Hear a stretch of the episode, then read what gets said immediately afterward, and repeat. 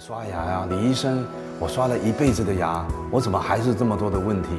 啊，就是说，呃，我我一直在研究，就是习惯的建立，啊，就是个人的习惯，从小的时候就要开始建立好的习惯。那我们在医学上，我们在这个科学上，我们都知道知道说，什么叫习惯？就是你要延续连续做了，每天都做，哦，二十一天以上。二十一次以上，你才能够说你有这种习惯。所以我们说保持好的习惯。那这个保持好的习惯，我们都会了，对不对？每天都会刷牙，有好的习惯。但是因为你你的习惯里面有可能很多的盲点、误区，所以这些就是要医生来指导你。啊，就你的哪一个地方没有刷到位，是舌头的地方、舌侧的地方，就是靠近舌头的地方。为什么？因为有一些人刷了那个地方。